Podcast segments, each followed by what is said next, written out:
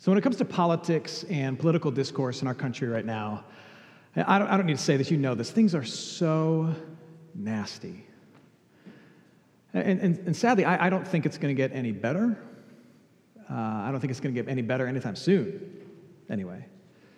Uh, and in this series, this short series, just last week and this week, my goal is this it's not to articulate for you how a Christian should vote or how they should, should view particular political issues. I, I, that's not the point of this, and I would never do that as your pastor. Here's what it is it's about helping you and I understand what it means to be a Christian citizen and how to navigate this really negative environment we find ourselves in. And what it means to honor Christ and love our neighbor as we live out the call, the vocation of Christian citizens. It's been said that, that things are so negative right now that as citizens, it feels as though we are the children of perpetually divorcing parents.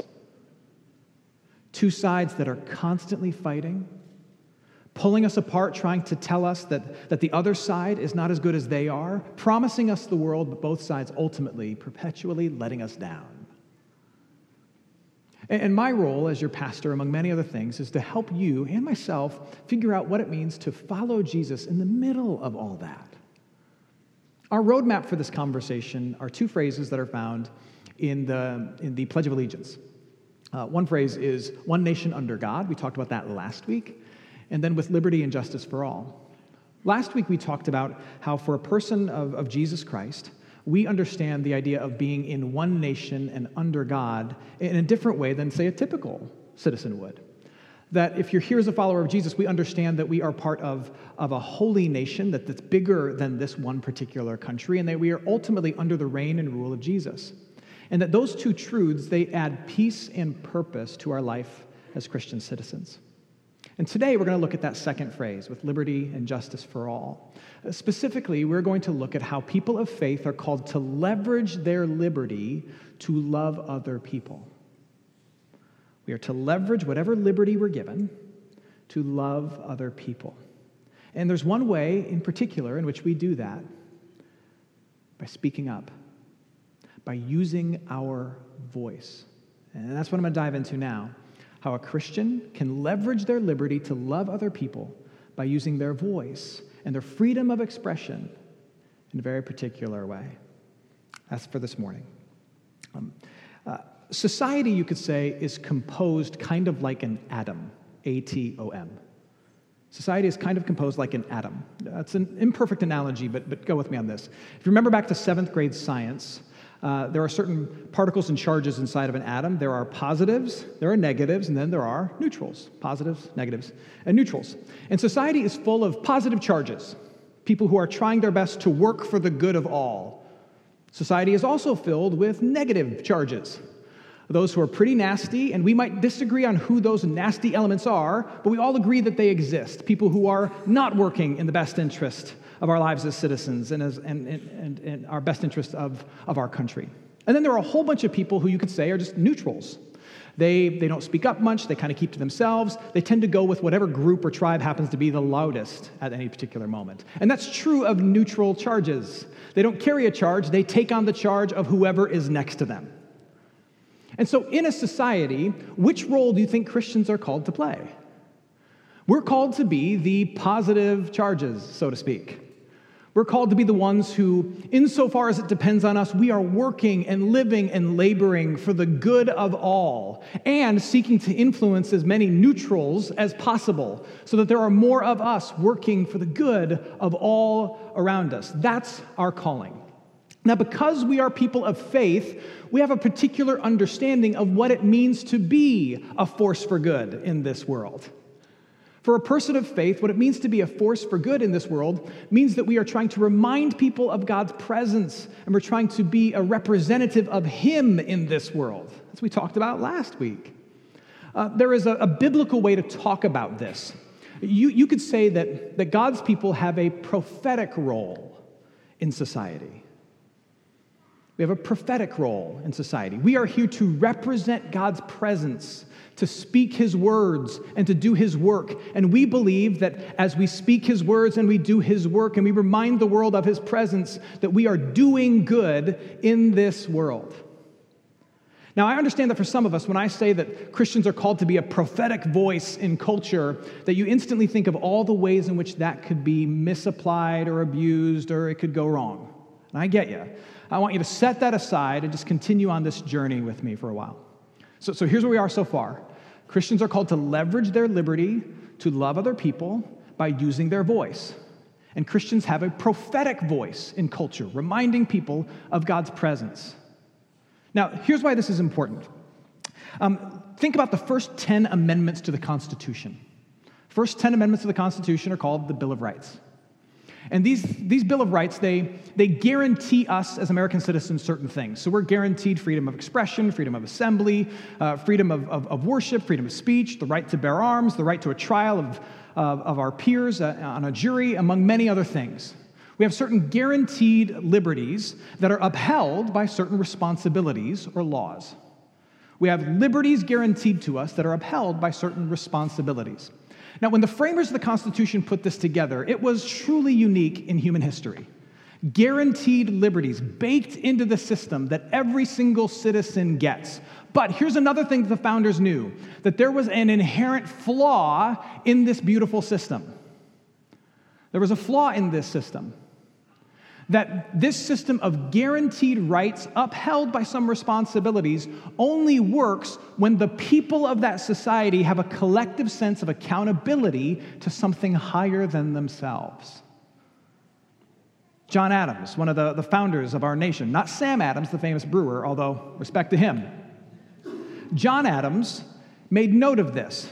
John Adams once wrote this. He said, Our Constitution was made only for a moral and religious people. It is wholly inadequate to the government of any other. Now, he's not saying that everyone in this country should be a Christian. He's not saying that everyone in this country should be a believer. He's saying that the idea of guaranteed liberties, things that you inherently get to enjoy as a citizen, upheld by certain responsibilities or laws, is built on a collective sense of ultimate accountability. And if that collective sense of ultimate accountability goes away, this whole experiment starts to fall apart. This is why in the preamble to the Constitution, you see phrases like, we hold these truths to be self evident, self evident.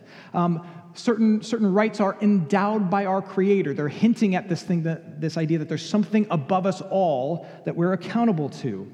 Here's the point that they're making without the collective sense of accountability, our liberty becomes self indulgent and our laws become excessive. When we lose sight of our collective accountability to God, something greater than us, our liberties become purely self indulgent and our laws then have to become excessive. So, so we end up taking our liberties, and rather than seeing them as a gift to be stewarded and managed according to a certain standard, we use them purely for our own self interest. We use our liberties only for our own self interest. And when everyone's looking out for themselves with their freedoms, guess what you need more of? You need more laws to govern how people utilize their freedoms. And you need law after law after law after law until eventually you have so much law that it is restraining the freedom that everybody's trying to protect and indulge. That's what happens and how it all starts to fall apart. The founders knew this.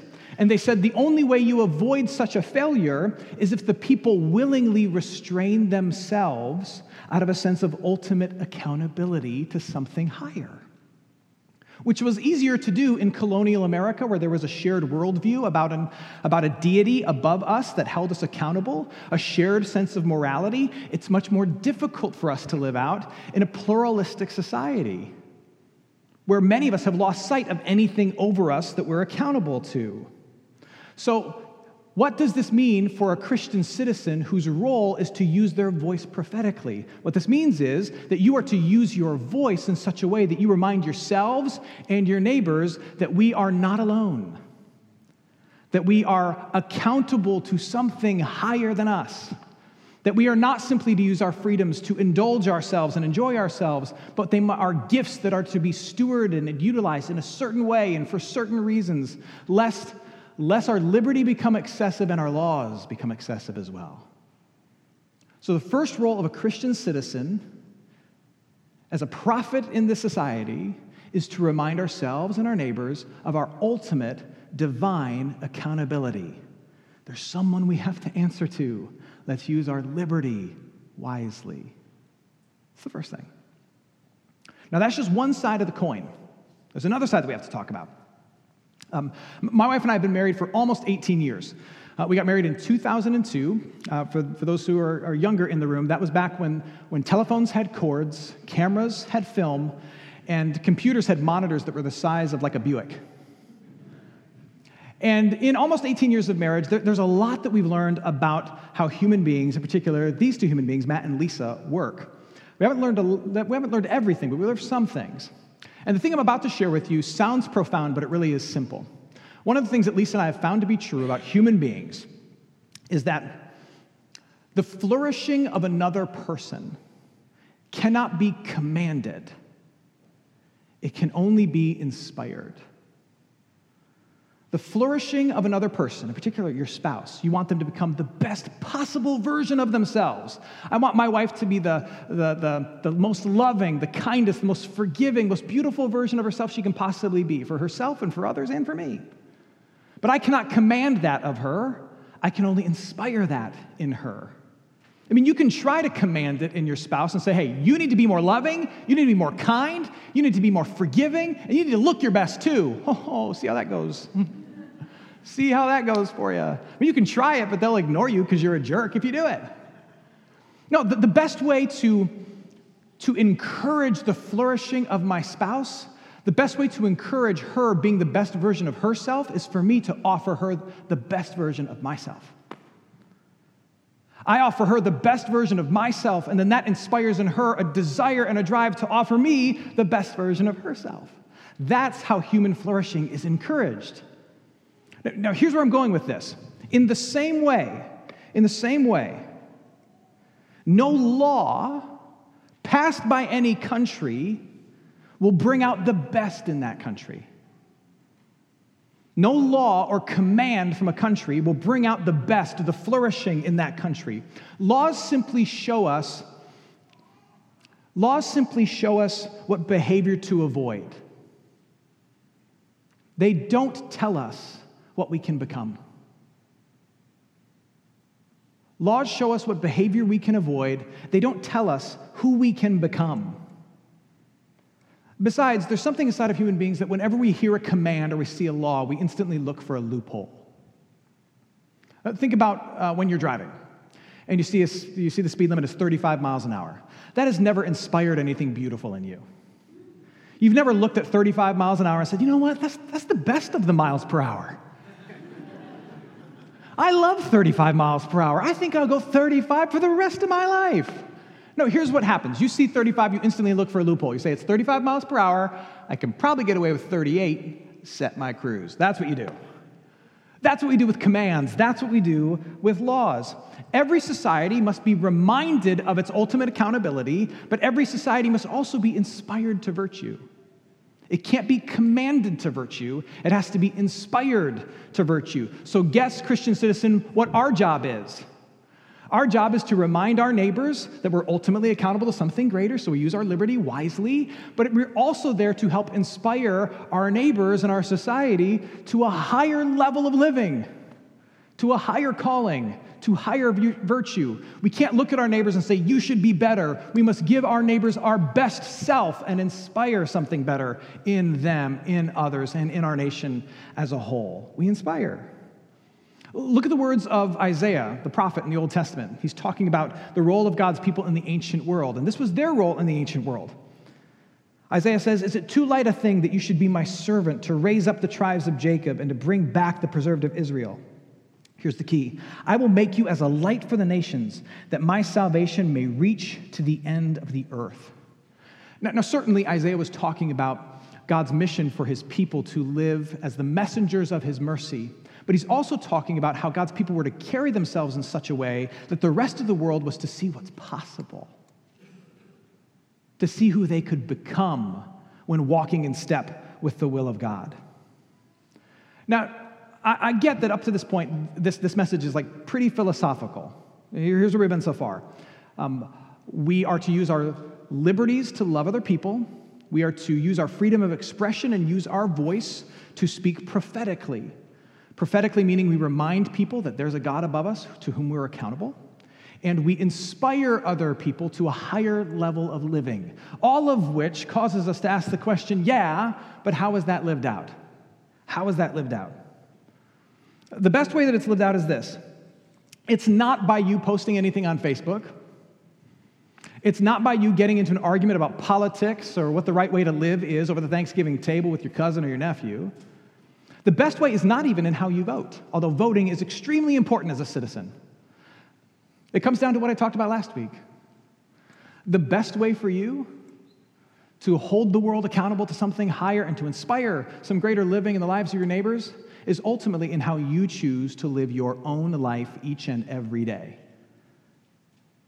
When you, as a follower of Jesus, when you, when you leverage, when you leverage your rights in order to love other people, uncompelled by any law to do so, that's when you make the greatest impact in this world. When you leverage your liberty, uncompelled by any law, to love other people, that's when you make the greatest impact. In a world where everyone is looking for loopholes in the law, and in a world where we are seeking not justice for others, but we are seeking to justify anything we want, someone who willingly sets aside their liberties to serve and love somebody else becomes a revolutionary.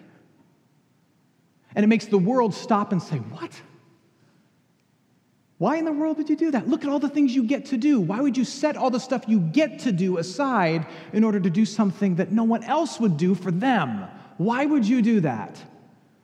That is a revolutionary act in our day and age. And that is how you remind people that there's someone greater above us and there's a higher level of living that can be achieved by us. That's how you live prophetically.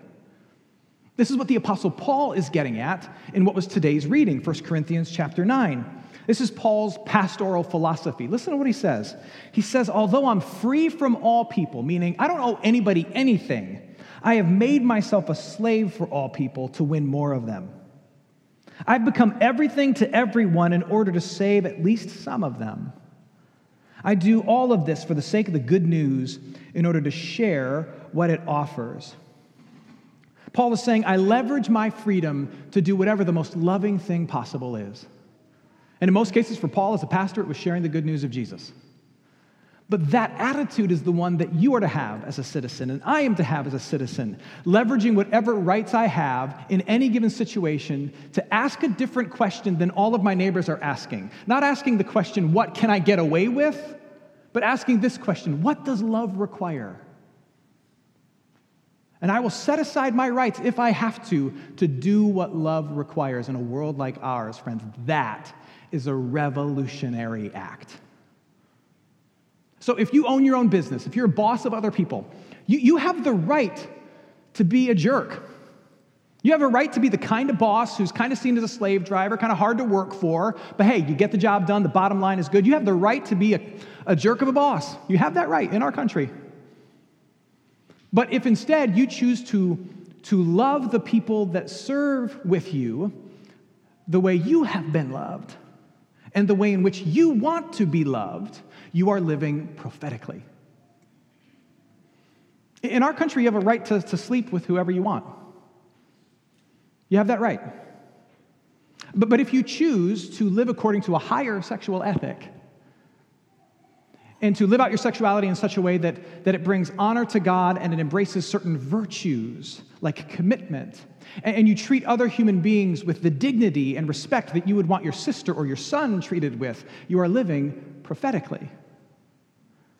You have a right to make as much money as you want and to figure out all the tax loopholes and all the tax benefits and use all of them to your advantage. You have the right to be as rich as you possibly can.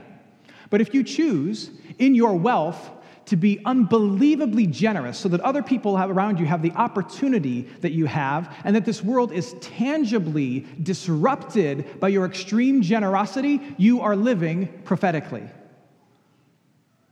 That's what it means.